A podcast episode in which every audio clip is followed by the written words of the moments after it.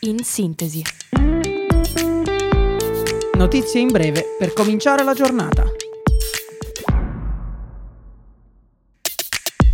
Buongiorno a tutti e ben ritrovati da Radio Yulm. Io sono Francesca e questo è In Sintesi. Ecco le principali notizie di oggi, lunedì 26 giugno 2023.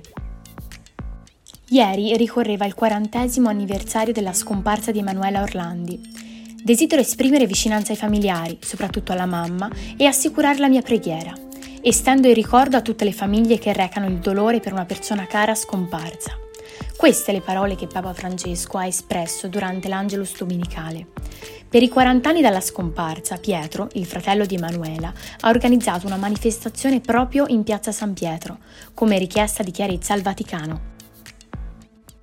I combattenti della compagnia mercenaria Wagner si sono ritirati a 200 km da Mosca, spiegando di aver voluto evitare un bagno di sangue e di aver accettato la mediazione del presidente bielorusso.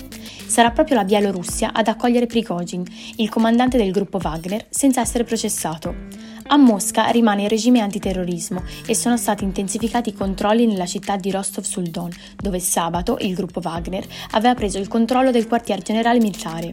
Secondo i blogger militari russi, 15 soldati di Mosca sono stati uccisi durante la rivolta. Ieri è andata in onda l'ultima puntata del programma In mezz'ora di Lucia Annunziata. La giornalista ha salutato tutto il pubblico al quale ha tenuto compagnia per 18 anni, sottolineando come per lei sia stato un onore e un divertimento tenere informate le persone. Con quest'ultima puntata si chiude definitivamente anche il rapporto di Annunziata con la RAI.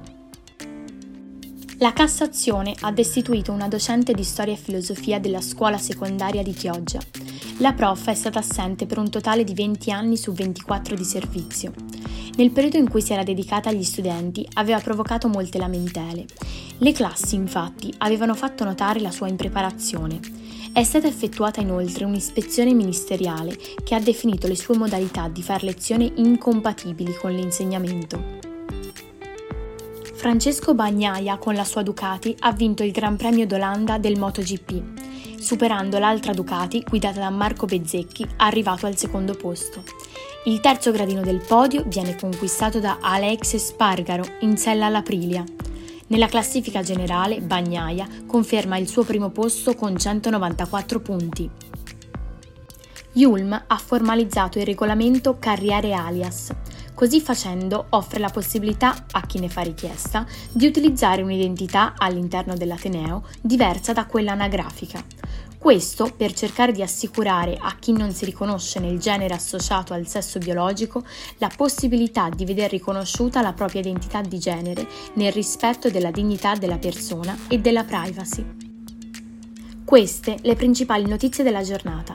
L'appuntamento con In Sintesi è a domani alle 8 sempre su Radio Yulm. Un saluto!